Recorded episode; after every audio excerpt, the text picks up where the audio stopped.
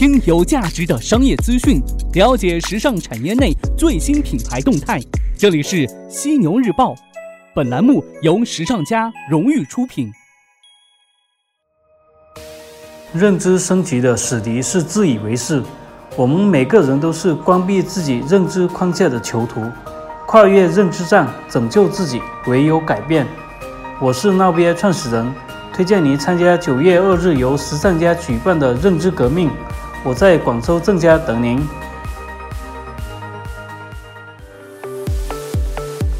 资讯有价值，声音有态度。晚上好，欢迎收听正在为您播出的犀牛日报，我是犀牛主播李平，继续在每周一至周五的晚上九点，与您关注到时尚产业内的大事要闻，搜罗国内国外各品牌的最新动态。咱们闲话不多说，首先进入到今天晚上的犀牛头条。犀牛头条，头条中的头条。今天晚上的犀牛头条，咱们来关注到这茶饮市场。近日呢，喜茶在上海迪士尼小镇开出首家“白日梦计划 ”（Daydream Project） DP 主题店。中国茶跟迪士尼组成新的 CP，在它背后呢，开主题店、决战新一线和出海，正在成为一千亿新茶饮行业下半场的关键词。二零一八年堪称是新茶饮的深度爆发年，当头部茶饮品牌先后获得天图、龙珠资本的亿元级融资，在去年新增二点七万家门店之后呢，一二三线城市的新品牌还在几何。倍数的增长啊！一个购物中心往往呢能开六到十家茶饮店，而凑凑、小龙坎、小辉哥等火锅品牌呢也开始进军茶饮了。激烈竞争呢，让行业的门槛快速提高。在二三线城市，以前开茶饮店只需要十五万元左右，那现在呢，动辄要三十到五十万元。当头部品牌开始挺进新一线城市开店，百分之九十茶饮店的竞争战线正从口味竞争扩展到产品、文化、服务、空间等多维度的搏杀。千亿茶饮市场呢，也将迎来三大变化。那今天晚上的犀牛头条，咱们就来聊一聊具体是哪三大变化。第一个变化，开店加速度，茶饮迎来新一轮的跑马圈地。进入到二零一八年的下半年，新茶饮是迎来开店加时赛。当喜茶、奈雪、主业拿到新一轮的融资之后呢，都开始加速开店，占领更多的城市，赢得更长的上升期时间。武汉、长沙、西安、郑州、福州等新一线城市正迎来新一轮头部品牌进驻潮。有业内人士透露，在华中某新一线城市，喜茶首店选在了核心商圈。一家成熟的购物中心，另一家地标性购物中心即将进驻两家茶饮头部品牌，而且呢，两家都还有拓店的计划。主业呢拿到融资，也表示未来要开一百家店。很多二三线城市的购物中心在头部品牌没有拓店计划的时候呢，会选择本土黑马。填补茶饮空白，一旦头部愿意进驻，肯定更青睐，会拿出更多的政策和支持引进。而很多抓住喜茶红利快速崛起的区域新头牌，则表示压力很大呀。作为新制茶饮运动发起者的喜茶，开店呢也在提速。从七月二十八号到八月二十二号，短短的二十五天时间，他就在北上广连开出三家“白日梦计划”主题店，都是北上广的首家地 p 店。在喜茶上海迪士尼 DP 店开幕之后呢，喜茶在全国已经是拥有近百家直营门店，而它也是唯一一家进驻上海迪士尼小镇的新式茶饮品牌。根据了解，在二零一八年，喜茶会不断的加密开店，除了北上广深等已经有的市场之外呢，也会进驻天津、大连、重庆、武汉、成都、郑州等新一线城市，深耕国内市场。进驻迪士尼是喜茶国际化的第一步，今年呢还将在新加坡开出海外首店，代表新式茶饮出海。当即将赴港上市的海底捞，二零一七年增开九十八家，二零一八年计划增开一百八十至二百二十家。当越来越多头部餐饮品牌开始拓店加速，茶饮品类经历了前两年供应链组织力跨区域打磨，也在告别野蛮生长，迎来正规军规模化的扩张潮。第二个变化，新茶饮是否正在像咖啡一样打破边界呢？从卖产品到卖品牌，是新茶饮当下一个重要特征。空间成为品牌文化最直观的展示面。正如星巴克这两年不断的开非标准店，推出烘焙工坊、北京坊和个性社区店，喜茶呢也在陆续推出 LAB 店、黑金店、Pink 店和 DP 店，创造不同类型的空间体验，像品牌教堂一样拥抱粉丝，也供用户欣赏。这是所有追求品牌价值的企业屡试不爽的做法。喜茶在上海的首家迪士尼 DP 店，也跟之前北广深四家 DP 店的新中式风格不同。全新的设计风格，第一次将插画风格应用到整个空间当中，以五十年代纽约波普 style 贯穿整个店面，带来浓浓的梦幻气息，打造一个大人的童话世界。更大的体验空间，作为一个独栋建筑，二百七十二平的空间比喜茶多数门店大。店内呢还配备上双水吧设计，产能和效率都比一般的门店翻番。特别限定款产品，推出了定制款的双色拼接的 Pink 茶王冰淇淋，以及魔幻色彩的娃娃机。全新的系列周边，设计了全新的喜茶周边，开辟全新的周边产品展示区，潮范儿十足的帽子、扇子、飘带、徽章、明信片，以及与主题搭配的杯套和魔方帽菜单。与其他品牌进迪士尼会相应提价不同，喜茶迪士尼 DP 店与所有门店保持一样的品质和原材料，也保持统一的定价。而经典的芝士茶、受欢迎的满杯水果系列、最新鲜的季节限定水果茶等等，都能在这家店品尝得到。再加上此前喜茶在深圳开出的两家 DP 店，将曲水流觞等传统文化的禅意与现代化的灵感融为一体。体。当黑金店和 Pink 店开始有越来越多品牌跟进，DP 店呢再一次为新式茶饮造梦，带来关于空间体验的新可能。有专家认为，新茶饮能诞生星巴克体量级品牌的前提是围绕茶元素做个性化表达。毕竟，茶是个兼具文化和符号特征的国民超级品类。喜茶所有的 DP 店都以茶为核心，不仅把传统的东西做了年轻化的表达，自身呢也从一杯快消茶饮向上连接成茶文化创新者。他的白日梦计划是非常精准的出手。第三个变化，出海小程序快开店会是二零一九茶饮新风向吗？当智能无人餐厅和 AI 识别技术黑科技在餐厅大范围普及，新式茶饮领域的智能应用还仅仅是刚起步。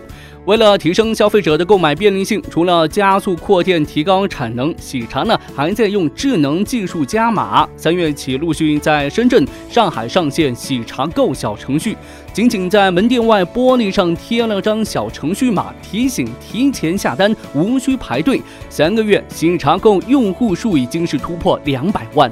深圳和上海用户可以提前下单，无需排队，届时到店自取即可。深圳的用户呢，还能享受顺丰的专送，复购率在三个月内翻了两倍多。无论是加速开店还是上小程序，都是为了优化用户体验。毕竟没有人会一再为一杯茶排队几小时。当门店的数量少、品牌势能大的时候呢，往往会出现长时间的排队。解决痛点的关键是快开店，提高产能。进上海这一年多呢，这喜茶一连开了十三家店，几乎呢每个月都会新开一家。配合小程序的上线，形成一套打通线上线下的组合拳。再加上喜茶正式提出年。内在新加坡开海外首店，背后的品牌逻辑也颇耐人琢磨。最根本的还在于喜茶深受年轻人和市场的追捧。它在一线城市单店单日卖出两千到四千多杯，品牌单月营业额已经达到很多餐饮品牌的年营业额，而且呢，现有门店都实现了盈利。经历了长达六年的市场充分验证，招牌产品和一轮轮新品呢，也在引发行业的跟进。经过产品力、供应链组织力和南北市场的充分打磨，喜茶的开店加速就显得水到渠成。随着中餐第四次出海潮的到来啊，这一大批火锅、米线、拉面都开始代表中餐落泽海外市场。茶作为跟咖啡一样打通中西方的超级品类，谁能够抢到中式新茶饮出海首发，谁就更有机会代表这个品类向全球进行文化输出。以喜茶新加坡店年内开出为契机，在接下来的两年呢，出海也许将成为行业的新常态。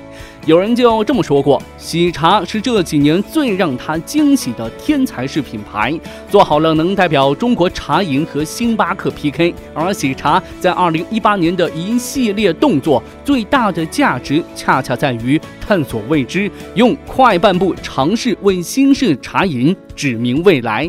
那关于这个喜茶的话，我相信呢，在犀牛日报的听众当中，肯定有喝过的，甚至呢是他的忠实粉丝。那您对于这个喜茶现在的一个品牌策略是怎么看的呢？呃，那您是不是对于喜茶还是如此的钟爱呢？都可以来跟我分享一下您的观点，在微信当中搜索服务号“时尚家学院”语音或者呢码字给我都是 OK 的，我会关注您的。每一条留言。头条过后，进入到资讯速递的板块，与您分享各品牌的最新动态。首先，我们来看到一份报告：美国二手奢侈品网站 The Real Real 近日发布二零一八上半年奢侈品寄售报告。根据售出的八百万件商品数据，分析了期内消费者的喜好变化。报告显示，GUCCI 凭借百分之六十二的销量增速，一举超越去年的榜首 Chanel，第一次成为销量最佳的品牌，搜索量呢也位列第一。紧随其后的是爱马仕、Chanel、LV 和克里斯提鲁布托。虽然歌曲卖得最好，但可能在千禧一代女性用户心中，人人都有个拥有爱马仕的梦想。爱马仕呢，是他们搜索次数最多的品牌，即便过去的搜索量有着百分之四十八的最快增速，也没能超过。H&M 这边，乌克兰首都基辅的时尚城市计划又有新动向了。根据 The Fashion United 的报道，瑞典快时尚品牌 H&M 近日在乌克兰首都基辅的购物中心 Lavina Mall 内开设了该品牌的乌克兰首店。该店占地面积约为两千九百平方米，商品的范围涵盖了男性、女性以及儿童的服装及时尚配饰等类别，还包括了 H&M 旗下家居品牌 H&M Home 的商品。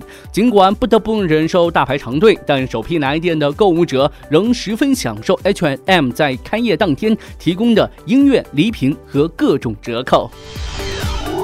国内这边的话，我们首先来看到的是真维斯，曾经在全国拥有两千四百多家门店，当年销售额达四十多亿元的真维斯，因未能跟上时代的脚步，在进入中国内地市场后的第二十五个年头遭东家出售。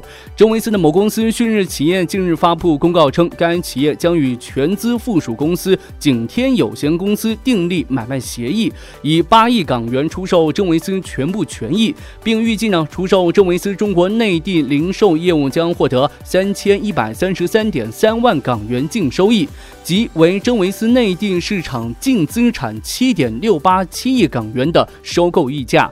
出售事项完成之后呢，集团将不再参与任何亏损的业务，并以室内设计、装修服务及金融服务为重点。安奈尔这边近日，童装第一股安奈尔发布二零一八半年度报告。报告显示，期内公司营收稳步的增长，利润水平逐步的提高。截至六月三十号，公司营收五点六八亿元，同比增长百分之十七点五一。归属于上市公司股东的净利润为五千五百三十九点九六万元，同比增长百分之二十四点六二。公司每股收益为零点四二元，净利润五千五百三十九点九六万，同比增长百分之二十四点六二。就渠道而言的话，线上渠道实现主营业务收入一点七二亿元，同比增长百分之四十点三八；线下渠道实现主营业务收入三点九五亿元，同比增长百分之九点七二。电商收入规模也得到了快速的增长，占到营业收入比例为百分之三十点二四，保持高速增长态势。对于线下渠道收入增长的原因，安奈尔方面表示，主要是因因为加强渠道管理，一方面对经营业绩不达标的店铺闭店处理，另外一方面呢，积极拓展购物中心，提升店效以及实现销售增长。同时，安奈尔大力发展电商业务，在淘宝、天猫、唯品会等多个国内知名的电商平台上建立线上销售渠道，保障了产品销售渠道的稳定顺畅和快速响应。我经常在想，人和人最大的区别是什么？出身、背景、教育程度、人生阅历，还是社会阶层？其实这些都不是。在我看来，人和人最大的区别是认知。关于认知，我有故事与你分享，听完，也许你会顿悟很多。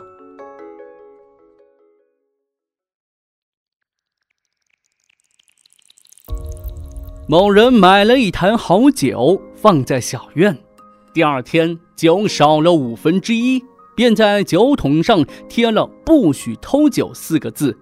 第三天，酒又少了五分之二，又贴了“偷酒者重罚”的字。第四天，酒还是被偷，于是贴“尿桶”这两个字，看谁还喝。第五天，他哭了，桶满了。这故事还没完。第六天呢，他再次在酒桶上贴了“不许偷酒”四个字。那一天。很多人都哭了。九月二号，时尚家将在广州正佳演艺剧院举行《认知革命》第一季，到时候我们将会邀请三位大咖与三百多位品牌创始人，共计六百多位观众，分享新知，刷新、超越，并且颠覆你对消费者、对品牌、对商业的认知。了解更多详情，可搜索关注微信服务号“时尚家学院”，时尚时尚最时尚的时尚专家的家，商学院的学院。好的，今天晚上咱们就聊这么多，感谢您的收听，欢迎您吐槽本期节目，我会关注您的每一条留言。我是犀牛主播李平，明天晚上的犀牛日报与您不听不散。I'm ready to